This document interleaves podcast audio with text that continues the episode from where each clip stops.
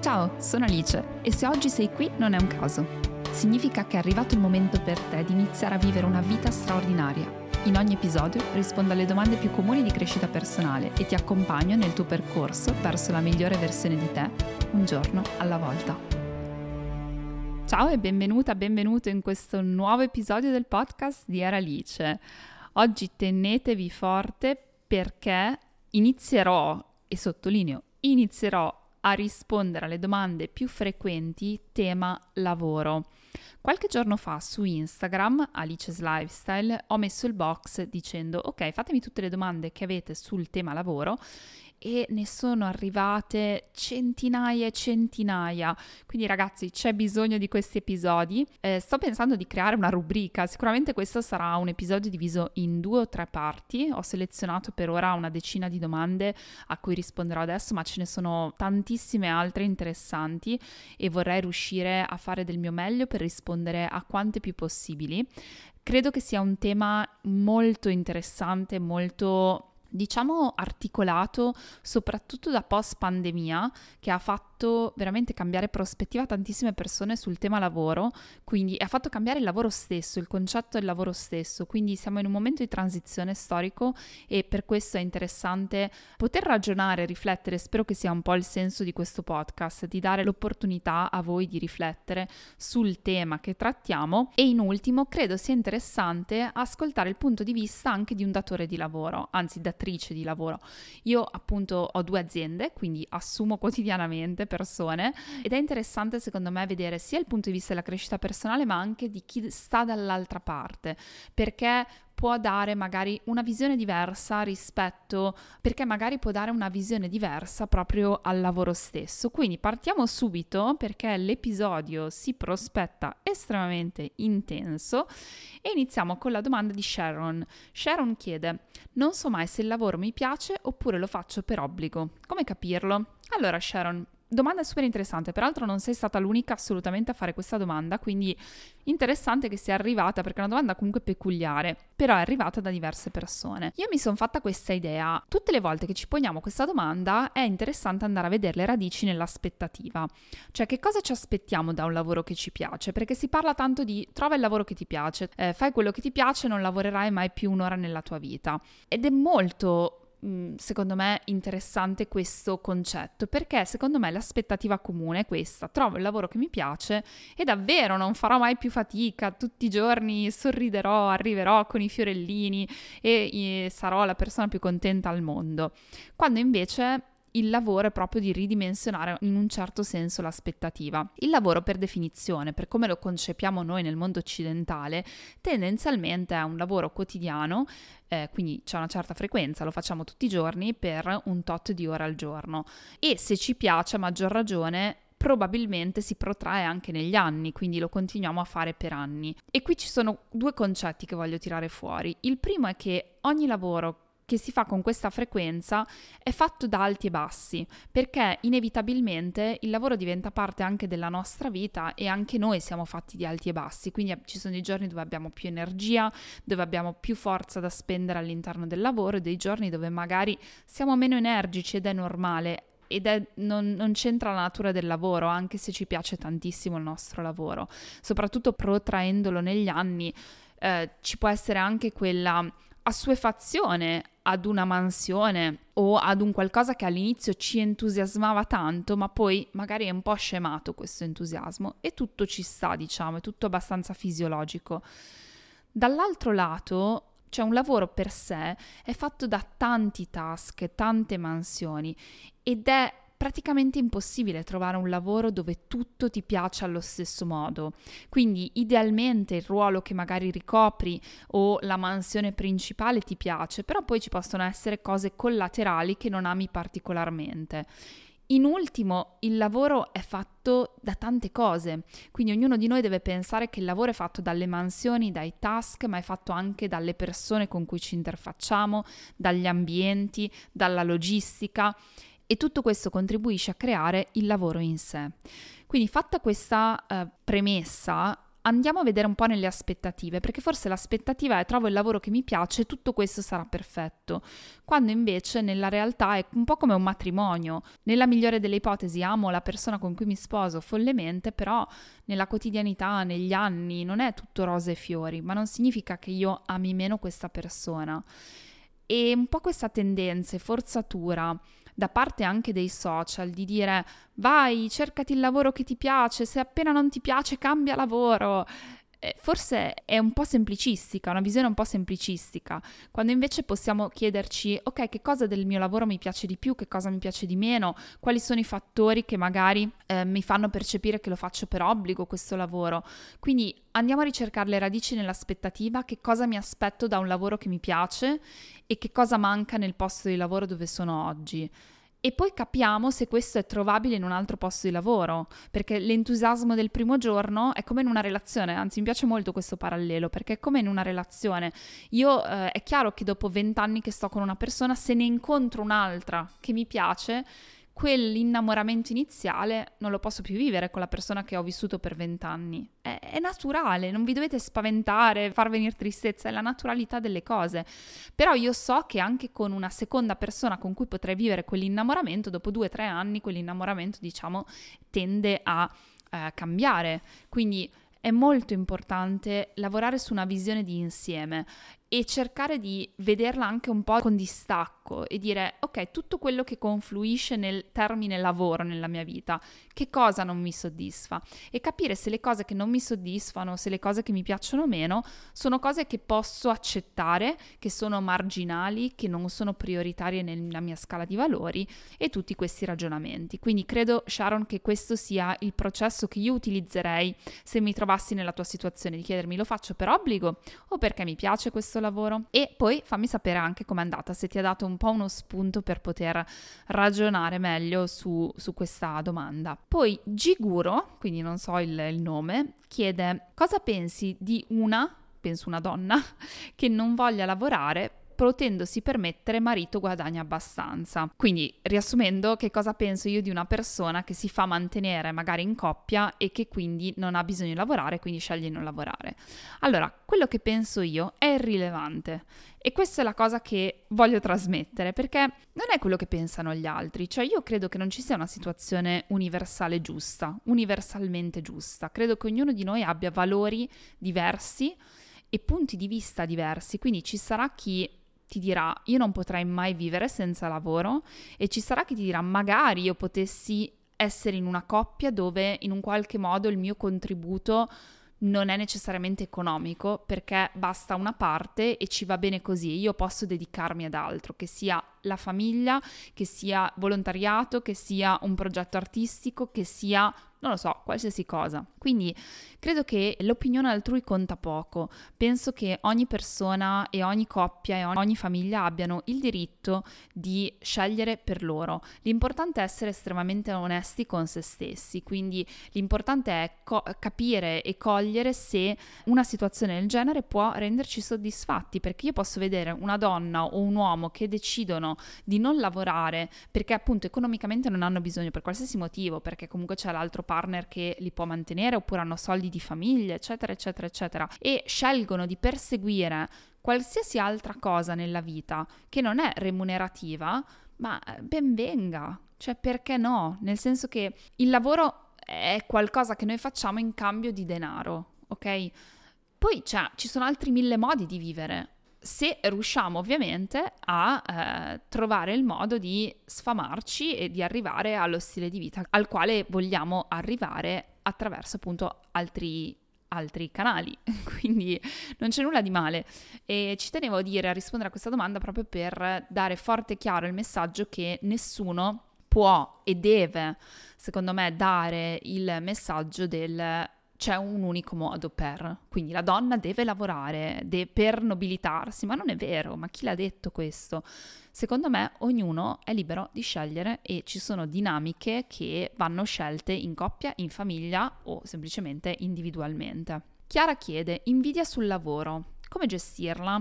Bellissima domanda Chiara, perché anche il lavoro uh, può creare ambienti competitivi e anche ambienti di invidia, perché magari abbiamo dei nostri corrispettivi di ruolo che magari sono molto bravi, molto talentuosi, hanno una caratteristica che noi tendiamo ad invidiare, perché magari comunicano molto bene, sono molto estroversi, socievoli e noi magari siamo introversi, quindi L'invidia è un'emozione naturale e sul lavoro ehm, appunto ci può stare di provare invidia. Allora, se questa invidia non è invalidante, cosa che non è per la maggior parte delle persone, quindi un'invidia gestibile, io ragionerei sul, sulla forza di questa emozione. È un'emozione forte che ti, ti, accende il fuoco dentro l'invidia, perché è um, un po' come un'emozione come la gelosia, cioè sono emozioni di pancia. E questa emozione può essere tramutata in ispirazione. Secondo me chiedersi perché invidio quella persona. Invidio il suo corpo, invidio la sua capacità, invidio il suo talento, invidio questo, quest'altro. E chiederci cosa possiamo fare noi, quindi come possiamo lasciarci ispirare da quella persona. Che cosa possiamo trarre da questa esperienza nell'avere questa persona nella nostra vita? Quindi magari una persona che è scomoda proprio perché la invidiamo, una persona che ci dà fastidio proprio perché appunto proviamo invidia e diciamo caspita, proprio doveva finire nel mio ufficio questa persona, ok? Ma quella persona c'è, non ci possiamo fare niente. Come riuscire a tramutare questa invidia in fuoco, in ispirazione? Quindi questa persona è bravissima a comunicare, caspita, quest'anno investo in un grande corso di comunicazione, inizio a prendermi cura del modo in cui io comunico, oppure inizio a fare questa cosa e traggo ispirazione. Questo è un bellissimo modo per riuscire a tramutare l'invidia.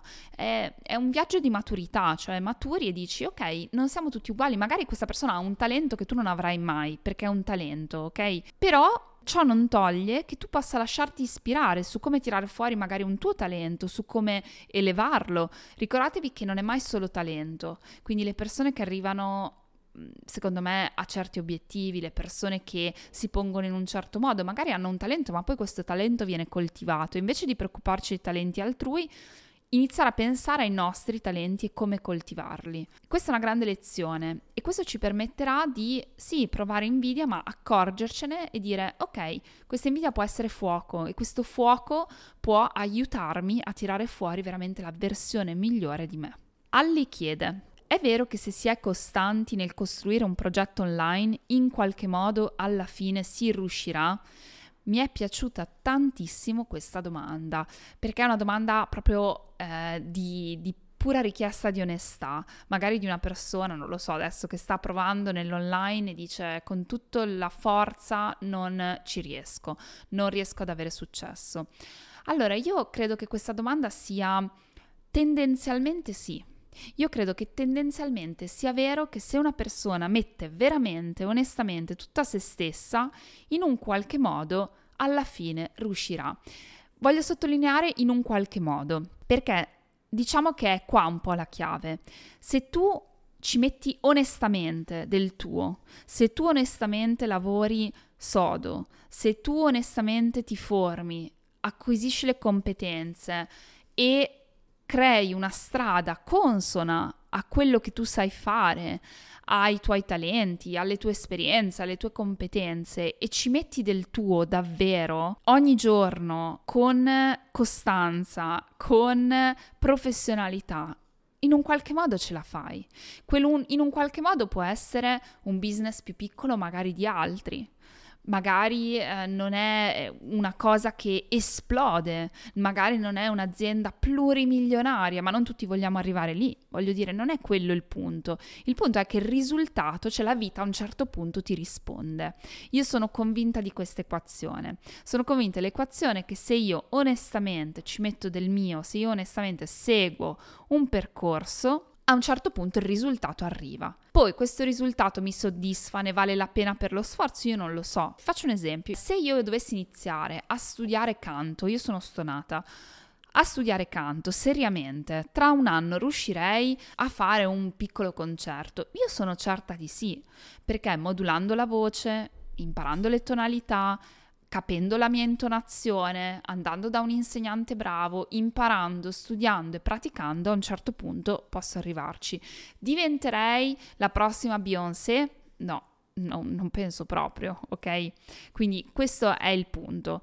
Poi ho sottolineato in un qualche modo, cioè il risultato dipende ovviamente, è, multi, è, multifattoriale, quindi dal talento, dalla dedizione, da quanto effettivamente abbiamo capito la strada da intraprendere, dalla velocità di apprendimento, dalle condizioni al contorno, cioè ci sono, è multifattoriale il successo, tant'è che ovviamente il successo non è replicabile, cioè non è che tu prendi un caso di studio, lo puoi leggere finché vuoi, può essere dettagliato finché vuoi, ma non è che sia replicabile come fosse un pezzo um, di acciaio replicato in 100 pezzi pezzi. Però eh, un altro punto su cui voglio mettere l'accento è, che l'ho detto tante volte, magari vi siete chiesti ma cosa vuol dire, se sei onesta con te stessa, perché poi io faccio tante consulenze, ho modo di parlare con tante persone e immediatamente magari ti trovi la persona che arriva alla consulenza che dice guarda non ha funzionato niente, io ho fatto tutto, ho fatto tutto quello che potevo, poi vai a scavare e non è così vero che hai fatto tutto quello che potevi, ma non è neanche colpa tua perché tu sei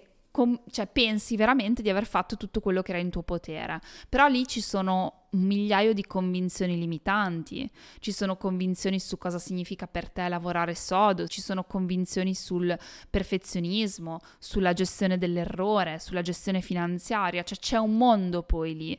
Quindi essere onesti con se stessi di aver fatto il possibile significa anche mettersi in gioco, mettersi in gioco a tal punto di non prendere le proprie convinzioni come verità. Quando ti metti in un progetto online, offline, un progetto tuo, ok, che sia anche di business, ma anche un progetto progetto artistico, qualsiasi cosa, un progetto tuo, la base è metterti in gioco, cioè renderti conto che tu devi crescere e che come tale, se devi crescere, tu non hai la verità in mano. Quindi qualunque momento in cui le cose non vanno come tu vuoi, inutile lamentarti, piuttosto cerca di capire la lezione. Ecco, credo che questo sia l'atteggiamento dell'onestà, cioè di dire ogni qualvolta non ottengo ciò che voglio, cerco il mio grado di responsabilità. Non è che mi chiedo, eh, ma cavolo, che sfiga, la mia competitor è uscita il giorno in cui sono uscita io e mi ha cannibalizzato tutte le vendite, ok? Bene, quella è sfiga, non ci puoi fare niente, ma invece di concentrarti sulle sfighe del mondo, sulle circostanze, sulle cose che non vanno, concentrati sul tuo grado di responsabilità, sulle cose che sono in tuo controllo, concentrati sulle tue convinzioni. Ti dici, ma perché mi sono comportata così?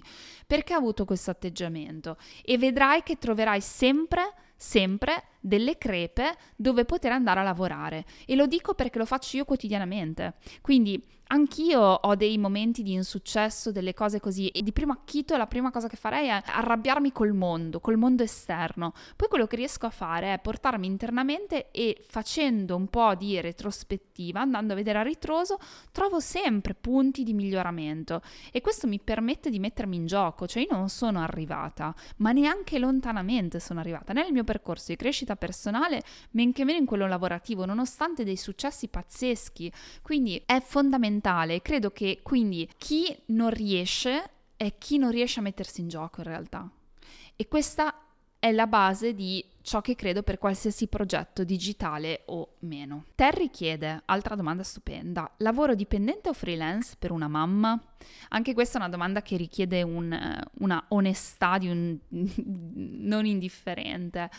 Allora, eh, la risposta per quanto mi riguarda è dipende, perché hanno dei pro e dei contro in entrambi i casi, dipende un po' dal tuo assetto, dipende dalla tua rete di aiuti, eccetera, anche dalla situazione economica, nel senso che il lavoro dipendente, se sei una mamma, ti, ti dà accesso a tanti benefici, tra cui la maternità, tra cui l'allattamento, tra cui ehm, la capacità di prendere dei giorni di malattia, la capacità di prendere dei giorni off perché il bambino si ammala, eh, di prendere il congedo, di mantenere il posto di lavoro per un certo periodo di tempo, eh, cioè ti permette di avere un certo tipo di stabilità e di avere comunque un'entrata fissa, degli orari fissi, quindi tu sai esattamente com'è strutturata la tua settimana, sai esattamente a che ora devi finire e quindi questo ovviamente è un plus per un'organizzazione familiare intorno ovviamente al, mm, al bambino. Ovviamente sei meno flessibile,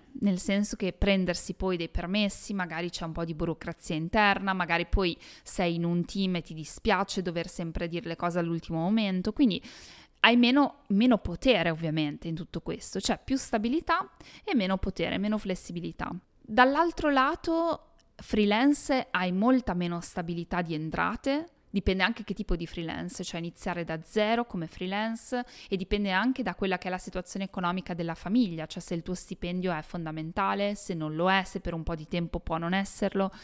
Come freelance non hai orari, quindi questo ti permette da una parte di esserci quando vuoi per tuo figlio, dall'altra di avere magari le serate eh, o sei sotto progetto, sotto consegna e sei solo tu responsabile di quello che stai facendo, quindi magari lavorare il doppio di quello che farebbe un dipendente eh, non hai entrate fisse, però potenzialmente hai entrate esponenziali, quindi ti permette di dire scalo un po' il mio business da freelance e invece di guadagnare 1800 euro al mese ne guadagno 3600, 4000 al mese perché sono in grado di eh, aumentare le vendite del mio business.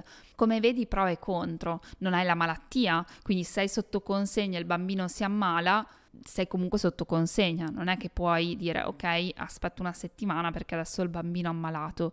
Quindi dipende molto dal tuo, dal tuo tessuto e dalla situazione familiare, perché credo che in una situazione dove magari hai un po' più di aiuto, dove magari ehm, a livello economico, qua dipende anche dal grado di freelance, a livello economico riesci a permetterti di non portare necessariamente uno stipendio fisso a casa, però con l'idea che magari puoi veramente fare la differenza nel giro di poco tempo, allora freelance ti dà quella flessibilità che è impagabile. Dall'altro lato, e comunque fai una cosa che magari ti piace, che è un tuo progetto, cioè dipende anche dalla tua attitudine personale, attitudine al rischio, attitudine all'imprenditorialità il lavoro da dipendente, se hai una situazione un po' più difficile con gli aiuti, ecco, hai più stabilità, ti riesci a gestire un pochino meglio. Poi, questo a grandi linee, con tutte le eccezioni del caso, capitemi che non riesco a prendere tutte le eccezioni possibili e immaginabili, quindi questa è un po' la mia visione. Dipende molto dalla situazione in cui ti trovi, anche qua non c'è una risposta unica parlando per me, ma anche qua conta poco quello che ne penso io, freelance tutta la vita, ma questa sono io, cioè sono io quella, quello che penso, non per tutti è una risposta valida questa. 19 Soso mi chiede quali passi hai compiuto per farti conoscere sul web e anche questa è stata una domanda incredibilmente gettonata ed è stata gettonata secondo me perché per voi probabilmente è interessante vedere cosa c'è sotto la punta dell'iceberg, cioè magari voi siete entrati in contatto con me con questo podcast, con Instagram e vedete già dei numeri e dei raggiungimenti molto alti e quindi dite ma come si fa a arrivare lì? Perché tutto quello che c'è dietro non lo riesco a capire. Per me è stato un mix di strategie e competenze e mindset, nel senso che sicuramente nel momento in cui ho iniziato a mettermi in gioco sul web, mi sono stata onesta con me stessa dicendo se io inizio a pubblicare qualcosa voglio che questo qualcosa arrivi. Io non concepisco e mi dà fastidio il modo di alcuni creator che negano questa cosa, dicono a me non interessa farmi conoscere, a me non interessa fare le cose perché Instagram le veda. Beh, allora perché sei su Instagram? Mi chiedo, cioè nel senso un po' di onestà, non è che sei una brutta persona, se tu crei qualcosa, la cosa più bella che può succedere è che arrivi a tante persone, quindi a me interessa invece essere vista, a me interessa crescere. E e credo che questo sia un punto non, non, indifferente. Quindi già dall'inizio non era solo l'idea di creare, ma anche di come farsi conoscere. Quindi io per esempio ho iniziato con YouTube e sono stata una delle prime che diceva YouTube è fatto come un motore di ricerca e quindi un, è molto importante conoscere le strategie di SEO, ad esempio, Search Engine Optimization, cioè significa creare un contenuto che poi sia facilmente trovabile dall'algoritmo per persone che stanno cercando quel contenuto, quindi essere tra i primi video per essere trovati su quel contenuto. E io inizialmente ho proprio iniziato a fare corsi, autoformazione su come fare. E questa attitudine l'ho sempre mantenuta, quindi qualsiasi progetto che faccio è un progetto che prende una parte dedicata al contenuto del progetto e una parte dedicata alla promozione del progetto. Come ho fatto? Ho fatto così, ho fatto con YouTube, adesso i tempi sono cambiati, si può fare con Instagram, si sceglie una piattaforma o due di contenuto. Essere conosciuti sul web significa creare contenuti che siano long form, short form, long form intendo un podcast, short form intendo un reel per esempio. Tira fuori te stesso, è l'essere te stesso il più autentico possibile, però su quello che decidi di fare devi trovare il canale migliore per farti conoscere. Anche ovviamente le collaborazioni aiutano tantissimo. E poi niente, mi sono fatta il mazzo, l'ho fatto ogni giorno per eh, ormai sono 5 anni, 5-6 anni che sono sul web, quindi non è banale ovviamente, non è una cosa banale. Non significa che tutti siano lenti, tra virgolette, come me, ci sono dei casi di esplosione velocissima, eh, così come ci sono dei casi che vanno ancora più lenti, tra virgolette, però se tu fai il tuo, lo fai bene e soprattutto con l'ottica di essere trovato, ovviamente ehm, questo aiuta. Poi l'altra parte parlavo di mindset, cioè proprio il mindset del cioè mettersi in gioco anche qui. Quindi se da una parte ti devi mettere in gioco con le competenze, ti devi mettere in gioco col mindset. Quindi devi cercare veramente di aprirti il più possibile senza bloccarti nel perfezionismo, mettendoti lì fuori, cioè cercando veramente di pensare più che a te agli altri. Quando ti metti sul web è facile diventare un po' narcisisti. Perdonatemi il termine, non nel senso patologico della cosa, ok? Quindi perdonatemelo questo termine, lasciatemelo passare. Come si usava qualche anno fa con un po' più di leggerezza, adesso capisco che c'è molta più sensibilità sul tema, però si diventa un po' egocentrici, incentrati sull'ego, dove tu sei visto da tante persone, criticato, comunque commentato da tante persone e quindi a volte il rischio è quello di essere sempre su io, io, io, io, io, io. E questo ti fa perdere perché poi dopo hai paura di metterti in gioco, poi hai paura del commento negativo e il mindset qui io intendo fortificarlo perché tutte le volte che io mi trovo incentrata su di me cerco di buttare l'energia fuori sugli altri, cioè anche quando mi metto magari a fare un podcast, a fare un contenuto, proprio chiudo gli occhi prima di iniziare e mi connetto a chi ho davanti, cioè al mio pubblico, voglio essere un veicolo, voglio donare, sono momenti di dono per me questi. E quindi eccomi qua a eh, aver fatto un passo dopo l'altro tra una competenza, un corso, cioè la formazione per me è stata chiave, almeno uno o due corsi all'anno di mega formazione, ovviamente ho dovuto imparare tante cose, quindi eh, formazione e formazione del mindset e crescita e mettersi in gioco, alla fine eccomi qua dove sono oggi, che voglio dire non sono anche qua, non è che sia arrivata, però sicuramente qualche raggiungimento eh, l'ho, l'ho portato a casa.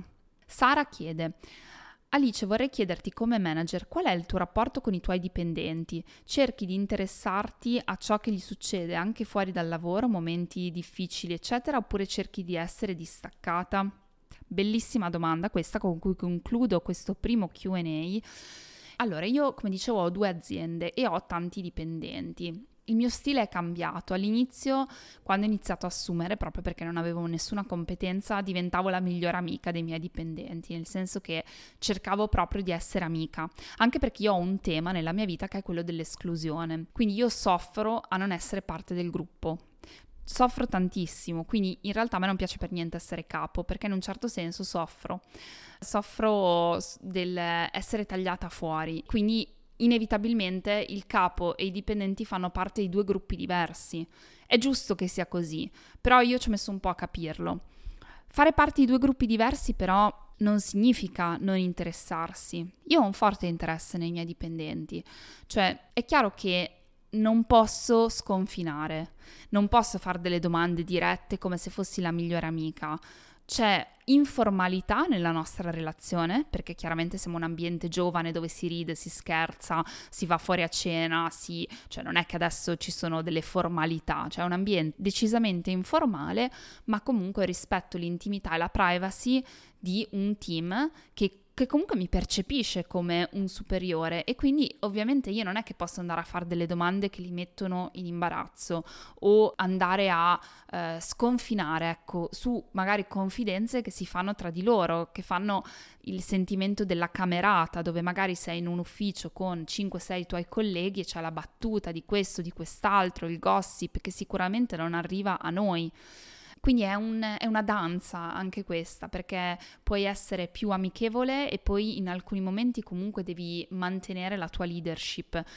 Essere amici, amici, amici proprio lo trovo difficile, perché eh, penso che a un certo punto tu come capo devi fare delle scelte per il gruppo, quindi per l'organizzazione è tua responsabilità e a volte questo significa riprendere eh, o fare delle scelte difficili che ovviamente se ci fosse un rapporto di amicizia fai ancora più fatica. Questo non significa che non ci sia un dialogo, ad esempio, ah, hai trovato casa, dai, grande, eh, cioè c'è un rapporto sufficientemente amichevole ma non necessariamente intimo. E non è facile per me perché mi piacerebbe essere più amica del team, ma mi rendo conto che eh, non è così giusto.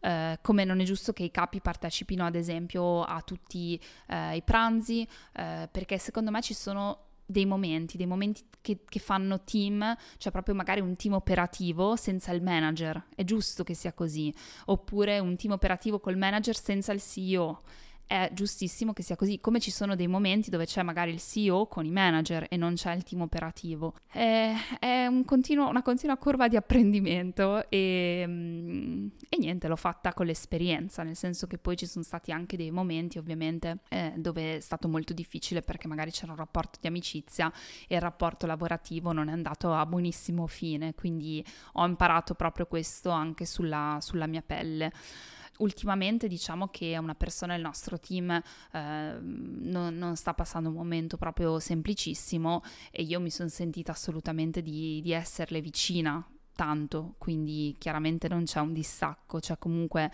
a livello emotivo c'è attaccamento. Ecco, io voglio bene alle persone che ci sono qua perché comunque fanno parte di un sistema famiglia, nonostante sia eh, un team, è, un, è, una famiglia diciamo lavorativa e quindi c'è attenzione ai bisogni e c'è sicuramente gesti di, di cura e attenzione.